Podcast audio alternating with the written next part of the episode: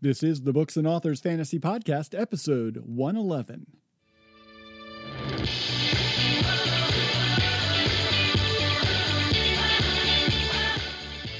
Good day and welcome to this episode of the Books and Authors Fantasy Podcast. I'm your host, podcaster, and author of Fun Fantasy Reads, Jamie Davis. This podcast is exactly what the title says it is, folks. It's a show focused on everything to do with fantasy and even some sci fi books, from epic fantasy to urban fantasy, space opera, pure sci fi, swords and sorcery, you name it. We've got it all here with the best and brightest authors from all the various corners of the book world here on the show. Starting off things this week, I'll bring you my latest writing update. Um, I'm working on the final edits for Huntress Adept as I prep the manuscript to hand over to my editor and proofreaders. That will all happen by the end of this month, and that means Huntress Adept, the fifth book in the Huntress Clan saga, should be out sometime in early July, is my guess. I hope to have it out that time, and um, we'll have our fingers crossed for that. If you haven't picked up the first books in that series, you can do that um, right now. Huntress Initiate, uh, at the time I recorded this, was on sale for 99 cents as an ebook. So head on over to Amazon and check it out. You can also find out more information about everything I'm up to, including sneak peeks to upcoming covers, special giveaways, contests I run, and a lot more head over and visit the fan group on Facebook, Jamie's Fun Fantasy Readers, over at my website as well at jamiedavisbooks.com, where I will look forward to hearing from you. I answer back all the comments and uh, emails and things I get, and I just want to be able to chat with a lot of great fantasy readers. We talk about everybody's books and what everybody's reading, not just my stuff. Joining us this week on this podcast is author Mark Johnson. Hailing from New Zealand, Mark's first book launched just this month. He was educated in the U.S. Mark has been a high school teacher in New Zealand. He has a master's degree as well in creative writing and another in town planning. Mark says he's interested in old things like religions, ancient cultures, and places. He especially likes to examine how the past influences everyday lives today. Check out my interview with Mark as we talk about his new book, The Renegade Within book one in the Firewall series.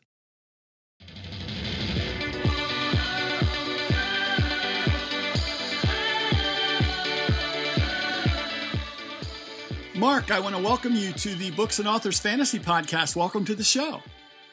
Hey, thanks, Jamie. It's so great to be here. So, why don't you introduce yourself to our audience out there? We've got readers and authors and a bunch of people that listen to the show. Uh, why don't you tell them a little bit about your background and who you are?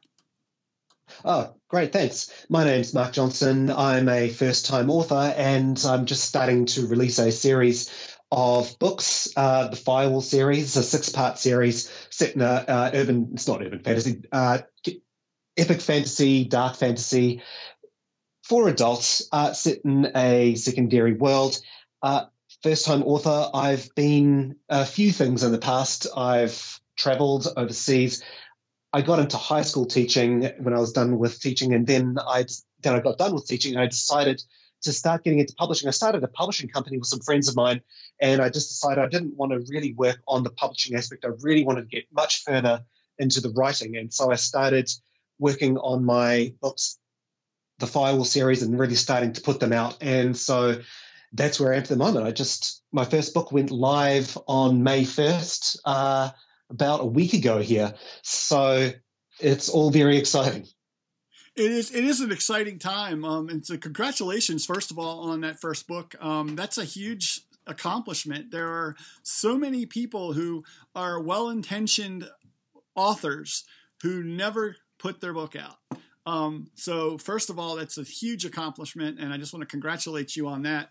Um, just from what I can see, um, you, you, started saying urban fantasy, but I, I, almost feel like just from reading the descriptions and looking at the covers and things, it feels like there's an urban fantasy kind of element to this, even though you consider it epic fantasy. Yes, it's something I've been talking about, one pondering for years, is that what is epic fantasy when it's set, you know, exclusively in a city? Because I'm, I don't, I don't, urban fantasy has the trope of uh, investigations and paranormal romance within it, but that's not where I'm going. Uh, but I, I live in cities. I, I've always lived in cities. I love cities and apartment buildings and the dense urban environment and the, comp- and the complex life that comes along with cities. And I wanted to write stories in cities, and that's uh, and and that and so it's it's literally an urban fantasy, but it's not part of the genre. And yeah, and that that's I think a fun thing to play with, isn't it? I mean, just to kind of look and see, you know, this is this is an epic fantasy storyline, but it's the setting is a little different. It's it's it's it's put into a, a city setting. We're not roaming all across the country all the time necessarily. Um, it, has yes. got that it's got that city feel to it. Um, tell me a little bit about the character in book one, um, the Renegade Within. Um, is it Teresa? Therese, yes, Therese. Okay, um, tell us a little bit about her because it seems like she's kind of a tra- almost a tragic character just from reading the description. She is, and she was inspired as I was teaching because it, by the situation where you join as a teacher and you want to do all these good things for the students, you know, sitting in front of you, and you start and the system you realize that the system that you're in it's really not educating the kids. It's more just pushing them through and hitting all these buzzwords on the way through. And and there's some people and and this and I, I got to a stage I just I just couldn't morally handle that where I would have where where you're not even allowed to, in the system to tell a kid that they're going to fail. You're not even allowed to do that. You have you know and it's just the moral ambiguity there of what kind of system we're helping our kids but not really. And and and so I decided to just you know explore that with a character who joined a paranormal extermination organization with you know to exterminate uh, dark energies, and that's her organization, the Seeker's job. And there's been a lot of what you'd call uh, mission creep, and they started off in a good place, like you would say with the military or with the cops, but they've ended in a bad place where what they're doing is they've actually begun take, doing experiments to rid the world of chaos energy, but they're just they're just doing horrible things to do this. And this woman started in the right place, and because of her high degree of competence and career aspirations, fell down a bit of a hole and and said, "Oh well, the the means justifies the ends." And her journey throughout the book is realizing you know what, I really screwed this up. I um, I because she has to hide what her organization is doing from other chapters of the organization, and her story isn't consistent, and she starts getting in the hole with that, and she realizes she's got to clear claw her way out of what she's done, that she's really put herself in a dark place and she's got to sacrifice her entire career and her entire reputation if she wants to reclaim what she had years before she got involved with the project. Kind of a redemption theme, then. A redemption theme. That's very much her arc, is making her from from kind of a villain, from a from the villain in the prologue. You the the one time observer realizes that oh, this girl's this girl might be a villain. And the whole story is her is justifying why she made those choices that she made and getting her to that stage where she is able to claim that redemption. That's fascinating, and and I'm curious because you talked about chaos energy. Talk a little bit about how magic or the supernatural works within your world. Well, there's a variety of energies in the world, and they've got electricity, but then there's the darkness that works off chaos energy. Then there's the people, a, a select group of people who are able to weave energies, and those energies, uh, more or less, I call them vibrations, and there's vibration academies and all these sorts of things. And that's kind of the answer to chaos energy. And the undead are able to uh, just create that chaos energy, and it's the job of the seekers and the weavers to put those chaos energies down. And there's also the you know the devil figure, uh, which is called the darkness, and they create those undead, and they basically just want to ruin the world and ruin it because the world is set on the face of a living God. The city itself is a living God. And so there's this constant struggle between the weavers and the seekers against the darkness while people are just still trying to live, go on and live with their lives and, you know, go to cafes and sell carpets or, you know, be nurses or whatever it is they, they do. That's, that's the whole outline of the story. People trying to live a normal life while you've got this in this bizarre setting with all these life and death situations going on in the background.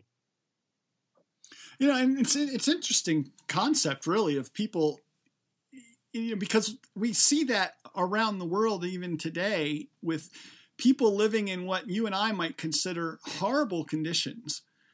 And mm. they're when you look at them, you know, their children are playing and you know, there's there's they've achieved a sort of normal for them and they live yeah. their lives within that normal.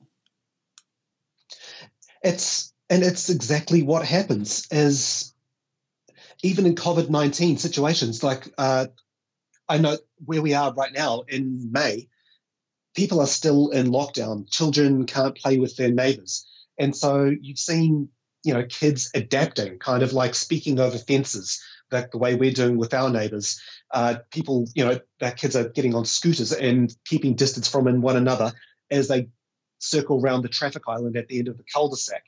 And that's life finds a way, as Jeff Goldblum famously said, I guess. Definitely, uh, and and I, I so I like the the idea of this redemption story in the midst of this this mythical struggle um, that you have that you've proposed here. Um, now I know book two is set to come out um, on July 2nd, which is exciting that you've yes. got that coming along right behind it. Um, but I also noticed that um, Therese doesn't appear in the description at all. So are you skipping to different characters in each book to kind of show, and then are going to bring everything together later on, or is there just a, a different way you're assembling the epic fantasy? Because epic fantasy does that, has many storylines and, and, and many points of view. Yes, it's exactly what I'm doing because at the start, Therese realizes uh, that from the experiment that she was overseeing, four people have escaped. There was a massacre of 300 people, and four people escaped. And it doesn't make any sense. How did these four people escape? And this is the story of those four escapees and the conditions under which they are trying to just get back on with their lives. And they've moved countries and they're trying to keep what they can do hidden. And there's a reason these four survived. And even they don't understand it. They're kind of trying to come up into grips with it. And book two explains their journey and them trying to learn what happened. And that all, and Therese is a part of that because she comes into they they do come into contact, and it doesn't end the way anyone thought it would. Excellent, excellent.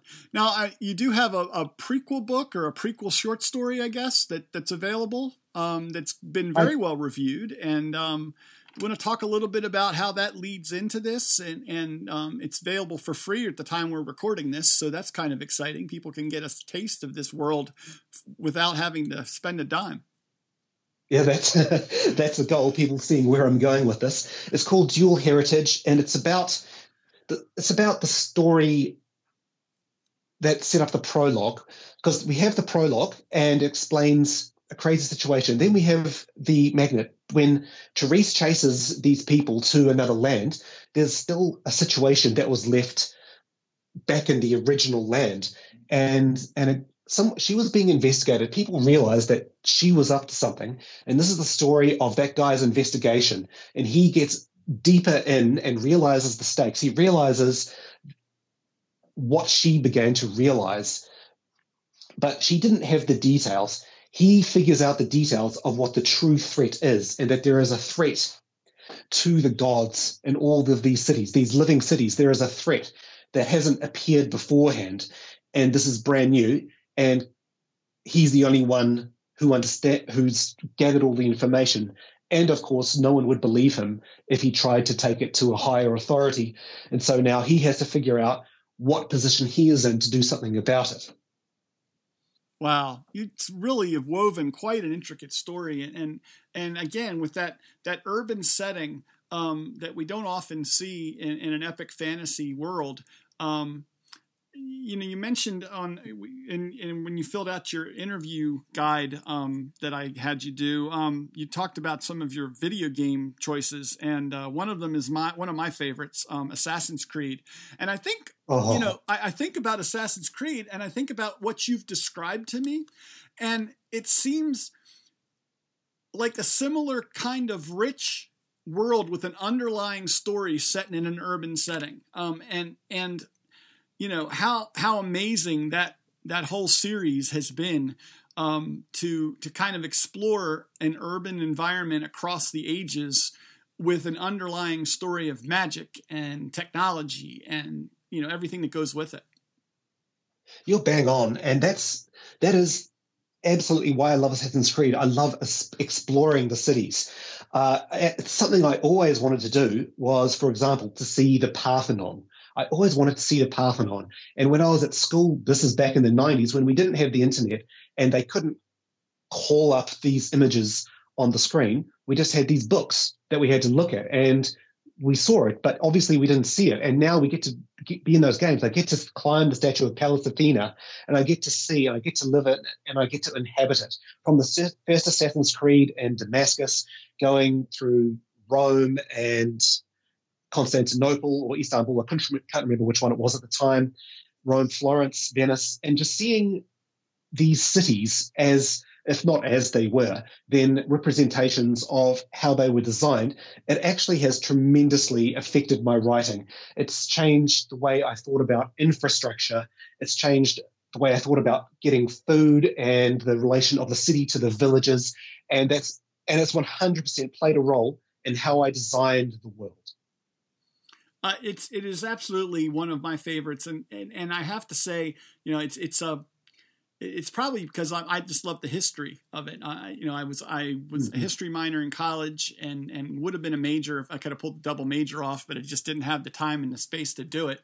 Um, eh, but just the fascination. I mean, my kids my kids watch me play now. I've got grown children now; they're in their twenties, and but um, they've been watching me play Assassin's Creed, and they've been playing along with me, and they get so annoyed with me because they just race through the game. You know, they're they're they're there to finish the central quest. Me, I'm like hmm. reading all the little in- notes and you know going to the yeah, buildings yeah. and then reading the no- historical notes about it, and and I'm I'm fascinated with the level of detail that are brought into those games at the same time they're telling an, an amazing story and one of the mm. things that i've seen over the last 10 years or more is is how video games have become a central place for great storytelling um, outside yes. of the movies you know outside of we used to get that from the cinema and we don't as much anymore because these games in our homes allow us to immerse ourselves into uh, a world and a story in ways that a, a movie can't do. No, it's just, I'm I'm I'm I've been thinking lately that the, there's not going to be many Marvel movies left, and they're going to move entirely into home cinema because that's where it's at. Yeah, I, I, think, especially with the fact that theaters are closed down and you can't go anywhere, and and, and yeah, movie sets are closed, you can't shoot any new movies. So what do you do? Um, you know, you can still do voiceover work, you can still do, you know, virtual actors, um, and and I see so many things. Um, I, this is an aside; it has nothing to do with authoring. But have you seen the Assassin's Creed Valhalla trailer? Oh, mate! Oh, yes. Uh, it's just you know they set a level and set a standard for their their cinematic epic scenes um and you know when he pulls it when he comes out with the hidden blade at the end i'm just like ah yeah yeah yeah and I was just I was watching this whole thing and I'm like, this is cool, but where's the assassins? And then which one's the assassin? I couldn't figure it out. And then and then he he pulls out. It turns out that that's how he gets that great big knight at the end. And I was like, oh, so now we know. Now we know. Yeah, and I like how they've they you know that that whole series has always tried to be very inclusive. You know that that this they have that disclaimer at the very beginning of the game that says you know we try to include all cultures and and religions and and and races and things in our games. Um, and then in the last two uh, in Valhalla and as well as in um, uh, in Odyssey, um, you've had the option of playing a male or female character that are equally immersed in the storyline, and then you know that's not necess- that's not an that's not a a thing that's done without some forethought because you have to pay two actors. You have to you have to create two characters that have to be in the, in all the main the main scenes. So that's different cinematics and rendering and different things that have to go on that that add to the cost of the production. Um, and and I'm so glad that they do it. Um, you know, I actually played the Cassandra character in the Odyssey game. Oh, me too. Yeah, I played Cassandra because I was so used to playing as a burly male. I was just like, oh, let's have something different. And she's totally kick ass. So that was just so much fun. Great. She was awesome. Yeah, definitely. Um, so let's talk a little bit about how many, you know, in, in your books, in the firewall um, books, how many do you plan? Have you thought that far ahead? Um, do you have a, like a, an end vision for this? It's going to be six books in this, or is it going to be nine, or what are you thinking?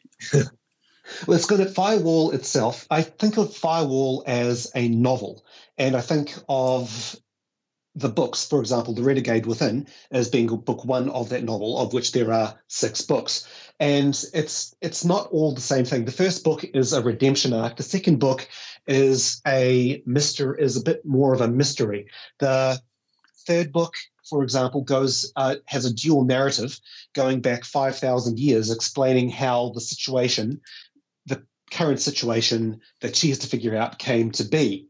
And that's one of the things I'm also fascinated with is the human story, not going back to World War II, but I'm talking going back thousands and thousands of years, how we came to be where we are now. That's something I've got a deep fascination with. That's great. Um, you know, to, to kind of have that vision. Are you are you concerned that you can get it all in in six books? Because I know sometimes people get mission creep as they write longer series. I know it's happened to me.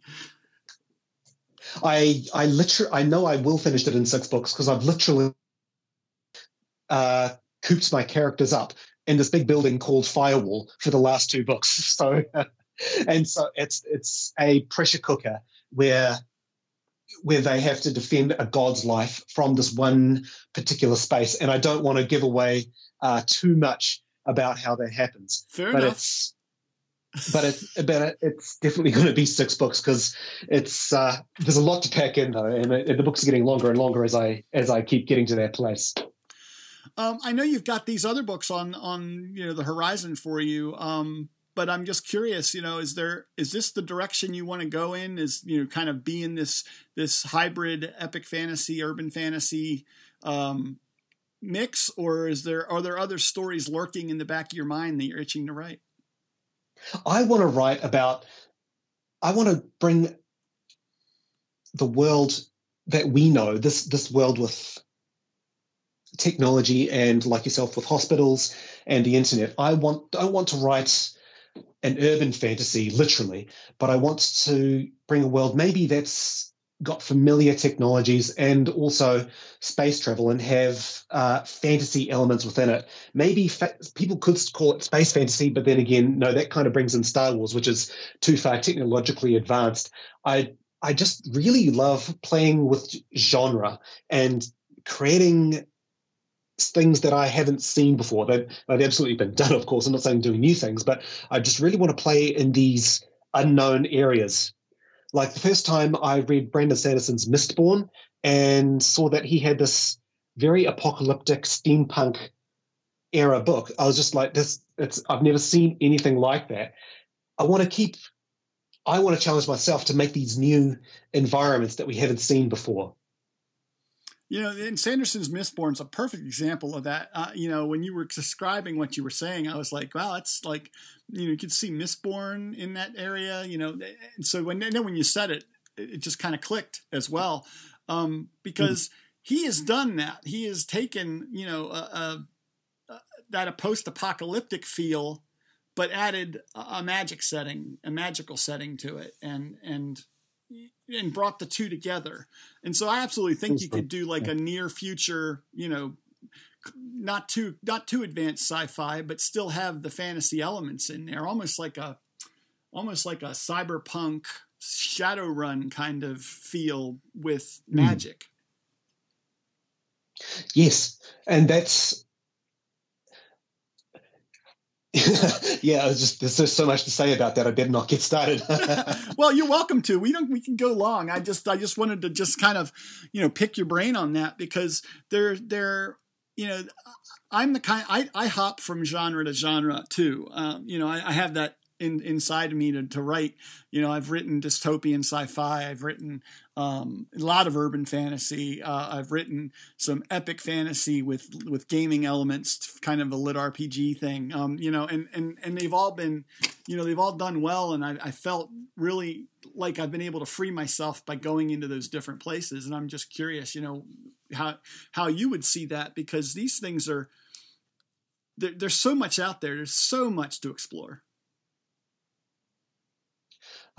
What's the question exactly? well, I, I don't know. I, I, mean, just what, what your thoughts are on that, because you know, there's there's so much to explore um, that you know I'm excited to hear you uh, going in that direction and thinking about um, you know something a little more out of the box, uh, um, because I think it's exciting to do that, and, and readers do like that kind of stuff. Well, something I really want to explore is uh, habitats in space. Have you? I don't suppose you've read Kim Stanley Robinson's Twenty Three Twelve.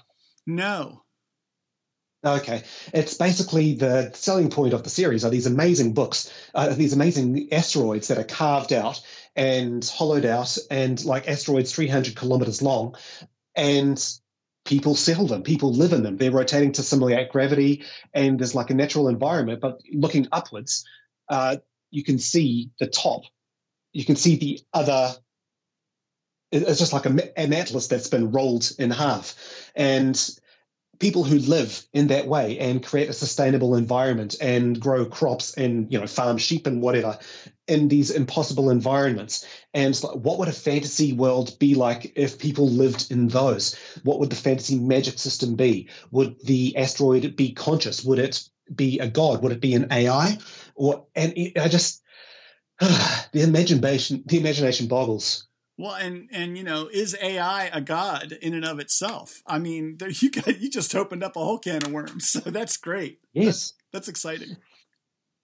And it's like all these questions, and it brings in the nation of what is God, notion of what is God, and that's one of the questions that um, Therese uh, must cope with uh, as she gains powers that actually, as the series progresses, she gains powers that are godlike. And what would that like to do that progression from, you know, from at your lowest progressing up to a demigod?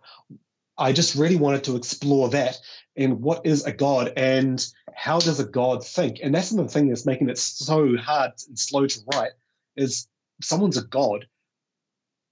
How does their brain work?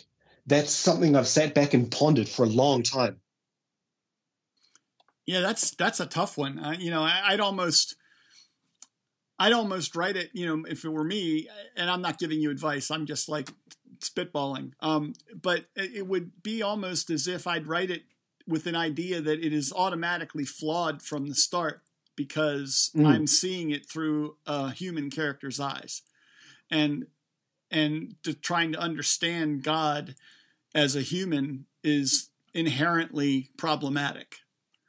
But exactly that would be me. Um, and I, I, and I, I don't know how, you know, I, I think other people have explored this. Um, Piers Anthony did it with his Immortals series.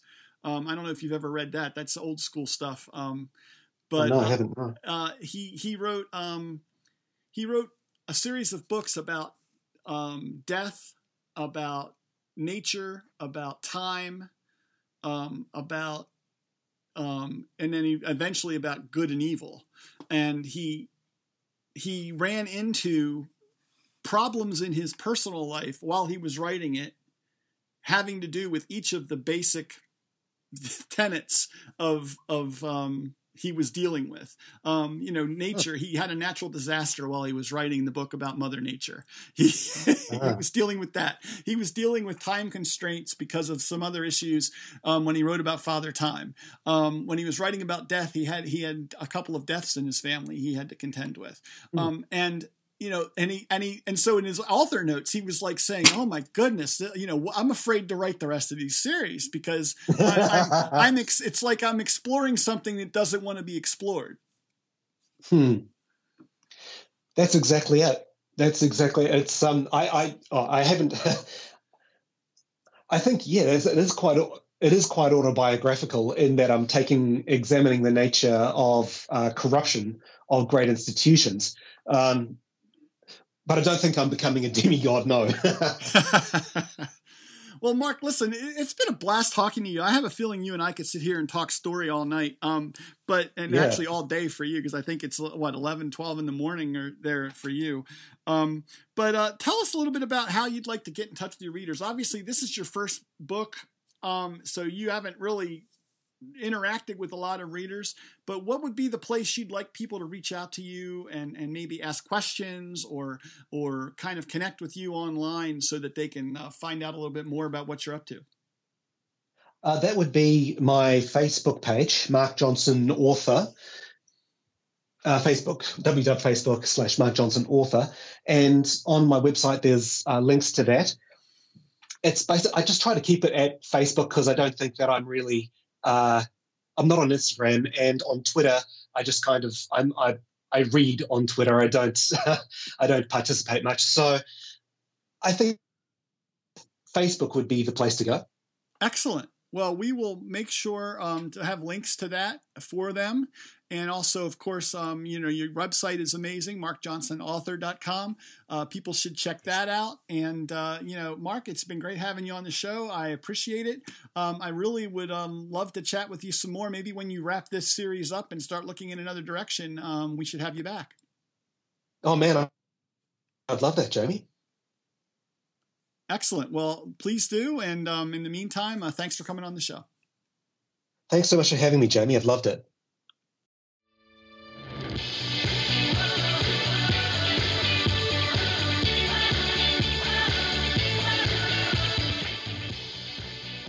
And that's going to wrap up this episode of the Books and Authors Fantasy Podcast. Make sure you catch up with us while you're over uh, visiting at the uh, fantasy and sci fi community on Facebook in that group, or you can also find the podcast over at fantasy focus.com. Leave a comment on this episode. Let me know what's on your mind. Also, on the website, on each podcast episode post, you'll find links to subscribe to the show on your favorite mobile app for iOS, Android, even by email. Just make sure you do that because you don't want to miss any upcoming episodes. We have some amazing authors scheduled in the next few months, including our next episode with Christopher Keene. I know you're going to love it. That's it for this episode, though, of the Books and Authors Fantasy Podcast. As always, I'm your host, Jamie Davis, author of Fun Fantasy Reads. Don't forget to follow me over on Facebook in my Facebook fan group at Jamie's Fun Fantasy Readers or my page at Jamie Davis Books, and of course, my website, jamiedavisbooks.com. And if you head over to the website, you can actually get a free copy of one of my books. All you have to do is check out in the uh, right hand side, and you'll see a place where you can sign up for the newsletter and get a free book. Whatever you do, though, subscribe to this podcast too, and come back here for the next episode. And in the meantime, don't forget to keep your eyes open, folks, because there's magic all around you.